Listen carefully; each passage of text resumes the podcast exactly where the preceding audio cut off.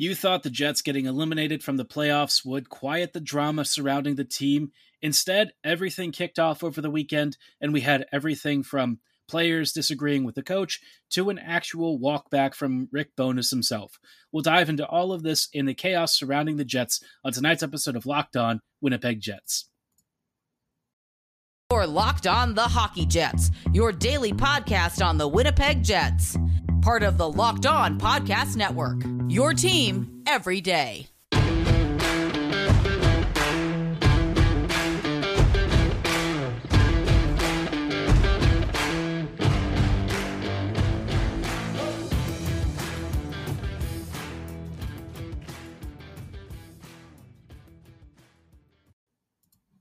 Evening, friends, and welcome to today's episode of Locked On Winnipeg Jets, part of the Locked On Podcast Network, your team every day. I'm your host, Harrison Lee, an avid Winnipeg Jets fan and an online blogger. You can follow me on Twitter at HLLivingLoco and at LO underscore Winnipeg Jets. As always, thanks so much for making Locked On Jets your first listen of the day every day. If you like what you're hearing, be sure to like, follow, and subscribe on your favorite podcasting platform of choice, including Apple, Spotify, Google, Megaphone, Odysee, and YouTube. Everydayers will always be in the loop on the latest and greatest in Winnipeg Jets news and analysis, but most of all, we just really love and appreciate your support. Now, like I said, tonight's episode is going to be diving into all of the stuff that happened over the weekend with the Jets. Um, you know, the elimination at the hands of the Vegas Golden Knights, no one was shocked by that, right? The Jets were already thin coming into the postseason and even, you know, the offseason. Let's be real. We knew that this team really couldn't afford any significant injuries, especially once they faced uh, really quality squads. And so we knew, you know, this Vegas series was a long shot and it ended even earlier than I was expecting. I thought Winnipeg, if, you know, it didn't have any more injuries, might have a real shot at unseating Vegas. Unfortunately, the exact opposite happened, and it was just like the worst possible scenario in almost every instance. So, what a disastrous playoff run. But if you thought that that was where uh, the chaos would end, you thought wrong. Bowness, of course, had the now infamous quote about being disappointed and disgusted with some of the players, and that seemingly spilled over over the past, I don't know, 72 hours. Uh, we had a couple of press conferences, and interestingly, all of the players pretty much across the board said that in some capacity they disagreed with Bowness. Uh, some even said that he, you know, really shouldn't have done that and that they wish he'd been more private about it, addressed it with them before going to the media, and, you know, all of that fun stuff. Now, many of them have acknowledged that he is a pretty emotional guy who says it like it is, but I think in this case they felt that you know their character and stuff had been questioned rather publicly and apparently they felt they hadn't had a chance to share their side of it. Now, there was some talk from a couple of the players that was a little bit different from the rest of the group. I don't recall if it was Kyle Connor or a few others, uh, but somebody kind of, in in so many words, agreed with what Bones said. Maybe disagreed with his method of delivery, but didn't disagree with his assessment. We also had guys who actually thought Rick was just off base. Uh, some folks disagreed heavily with the assessment of no pushback. They felt that the games were better and closer. And when it was brought up at Bowness's press conference yesterday, he did kind of walk back a good chunk of it because you remember from the original incident, he said that this is stuff dating all the way back to January. But when they asked him about it and pressed him on it, he said it specifically had to do with Game 5. But we know that that's not really true.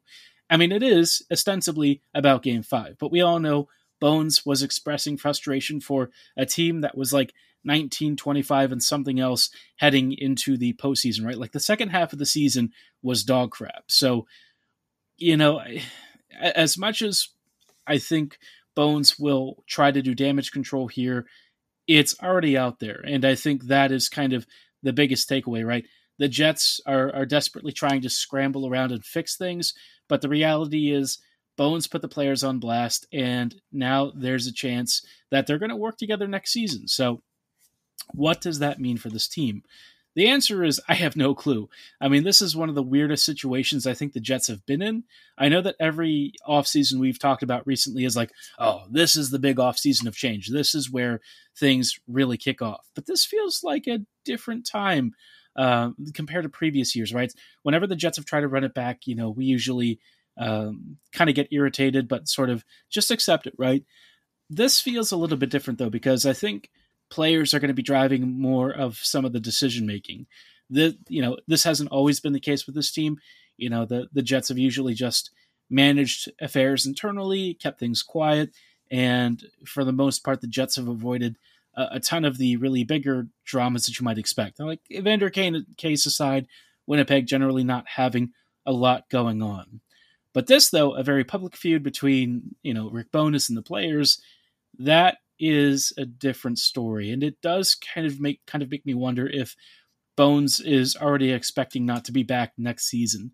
I think he's got like an option on his contract for uh, another year, but based on all of this feedback and stuff, and the fact that he immediately had to come out and do damage control over this weekend, it tells me that maybe there is uh, a thought of separating and, and going their separate ways. I just can't imagine that you have a guy who just ripped apart the team and then said, you know, I'm coming back next year. I feel like that, with the relationship being the way that it is, probably doesn't spell a lot of very successful uh, ventures ahead. So, I mean, Bowness did say he'd be fine with a rebuild, but the players basically disagreed. They were not cool with the idea of a rebuild, which why would they be, right? They're in their primes in, in many cases or exiting their primes here pretty soon. They've all been around this kind of crap before. They want to play and have a winning team. So the thought of a rebuild is nothing anyone on this team actually wants to stomach the thought of. But whether they want to or not, there might be some realities uh, ahead that, that are going to be difficult for the Jets. Now, I guess one of the biggest questions you might have is who is in the right? You know, is it Bones? Is it the players? Do both have some correct correct thoughts, uh, or are both wrong?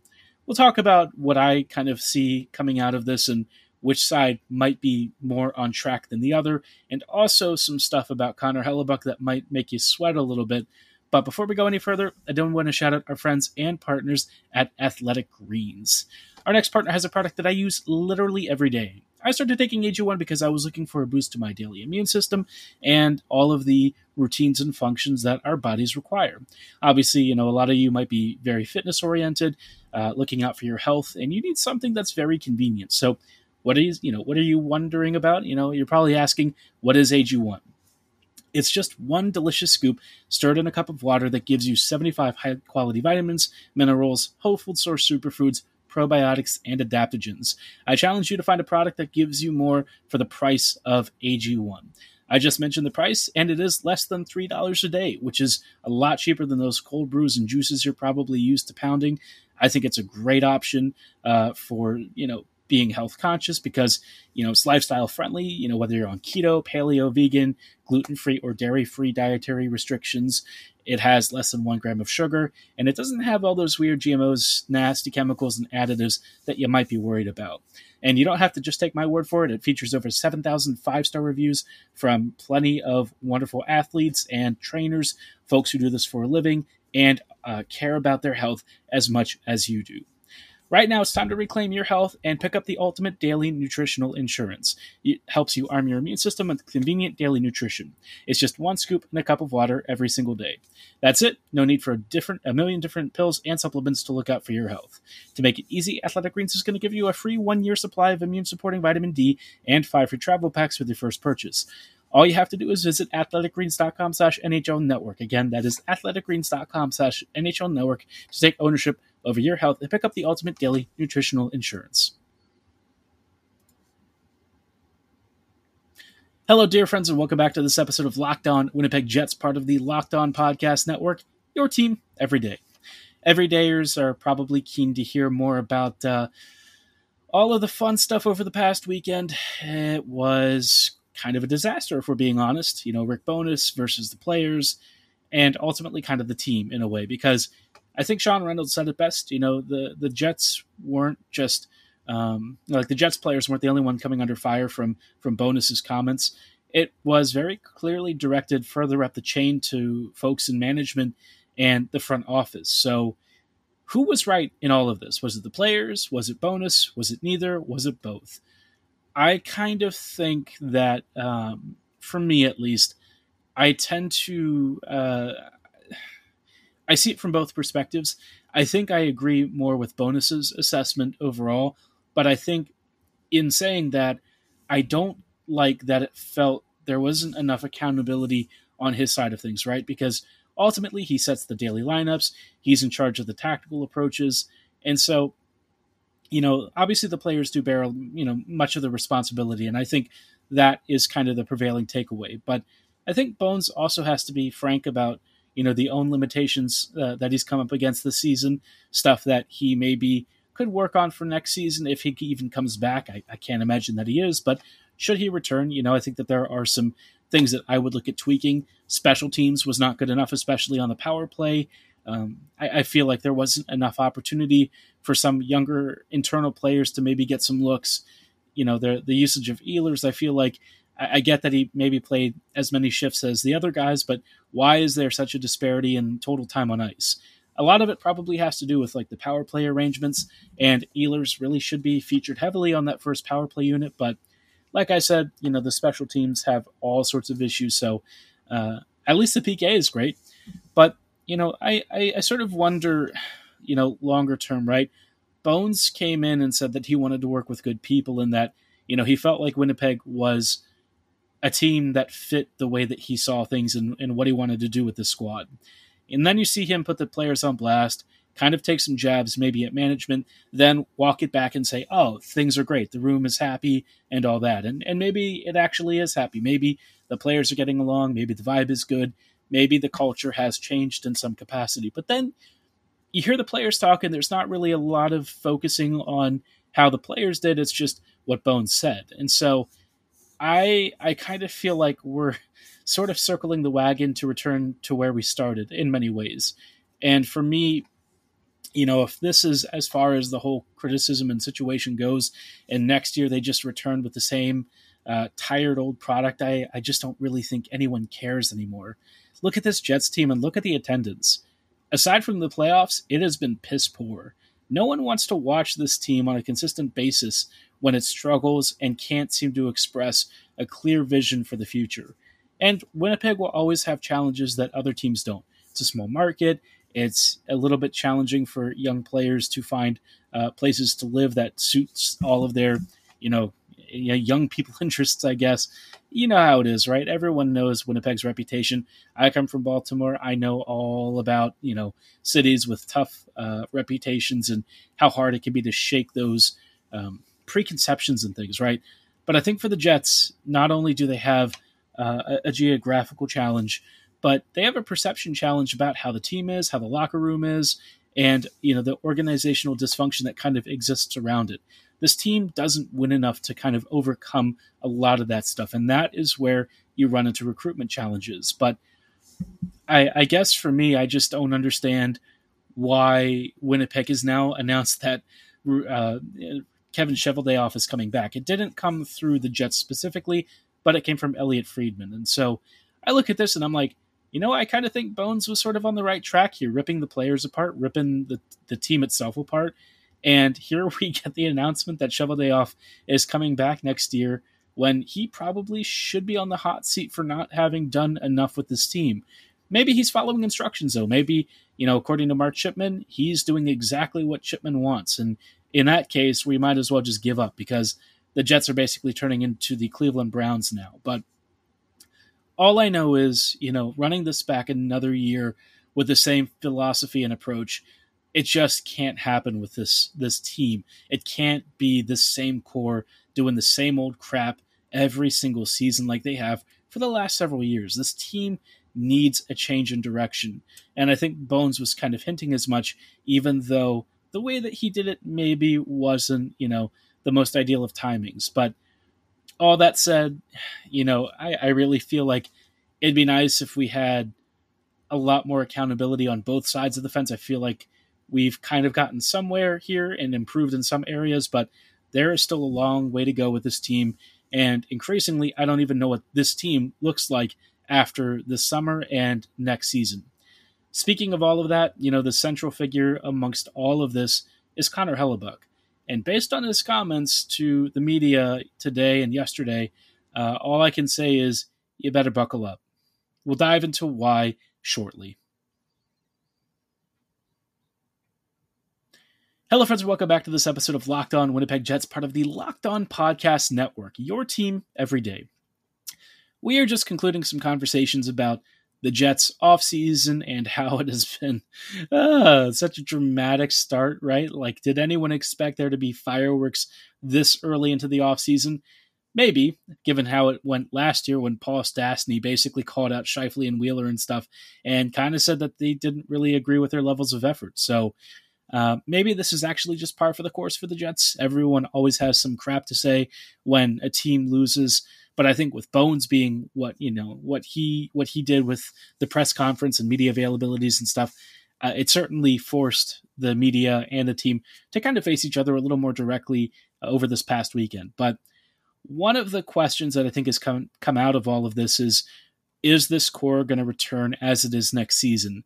And based on Connor Hellebuyck's response of having not really had conversations about an extension, having no interest in a rebuild, and um, reportedly looking to be uh, the highest paid goalie in the NHL, I just see all the signs pointing towards an exit sometime either this offseason or at the you know before the trade deadline next year. There's no way this situation is going to let Connor Hellebuyck reach free agency. The Jets will do something before then because he's too darn valuable to just let walk for free. You're talking about one of the best goaltenders in NHL history and a, a guy who looks like an absolute monster and will probably win a Vezina with his next team if it's not the Jets. You just can't let the situation get to the point where he departs for free, right? That that can't happen. So something's going to give, right? The Jets are either going to trade him or or resign him, and I just can't imagine that there's a scenario where he extends that a the Jets can afford, and b allows Winnipeg to retool as they need to. The Jets right now are just not good enough. The team lacks significant depth in a couple of positions. The defense is okay, but Pionk kind of hurts it enough to the point where you start noticing that maybe it's not that great. Um, but like the bottom six really needs some scoring reinforcements. The top six has too many players who are passengers. Uh, I think Blake Wheeler is probably done after this year. I can't imagine he's really in shape enough to come back and play another full season, you know, especially like top six minutes that he's looking for. I think Blake might hang up the skates after this year. Maybe he gets involved in like hockey ops or something. I could see that being something that works for both parties. And it might even be beneficial for the Jets because I, I think, you know, a lot of the players really love Blake. Uh, it's just that his body hasn't been able to keep up as much as it used to, and that's really had an you know an unfortunate impact on the ice. But I think Blake is still very beloved, and it wouldn't shock me if he comes around the team a little more often in a front office capacity. But you know, the other big question, other than Hellebuyck, I guess, is what you do with Scheifele. And Mark refused to comment on the future of his uh, career right now, which is not surprising. I mean, he's going to wait and kind of play his cards right. I think, you know, Mark probably wants out as much as Dubois does. I think that they see very different visions for this team. I think that there is frustration that the Jets haven't really progressed as much as they should.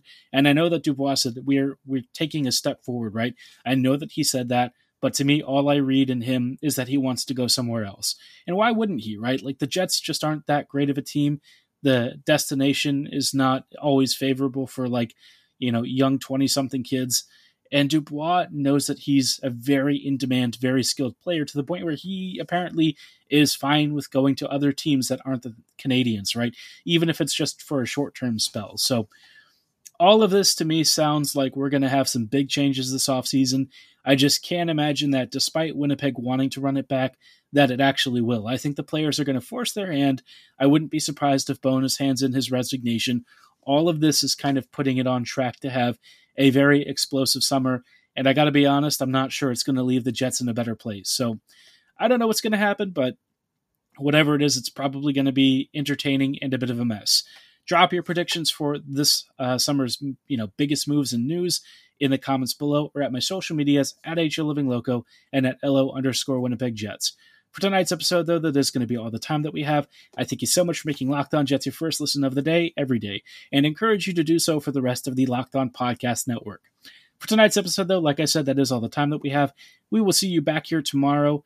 Probably have some more thoughts on any new press conferences and news items that pop up in between maybe even start talking about how the Manitoba Moose are doing uh, in their playoff series and all that fun stuff. But again, we will see you tomorrow. Have a great night. And as always, go Jets go.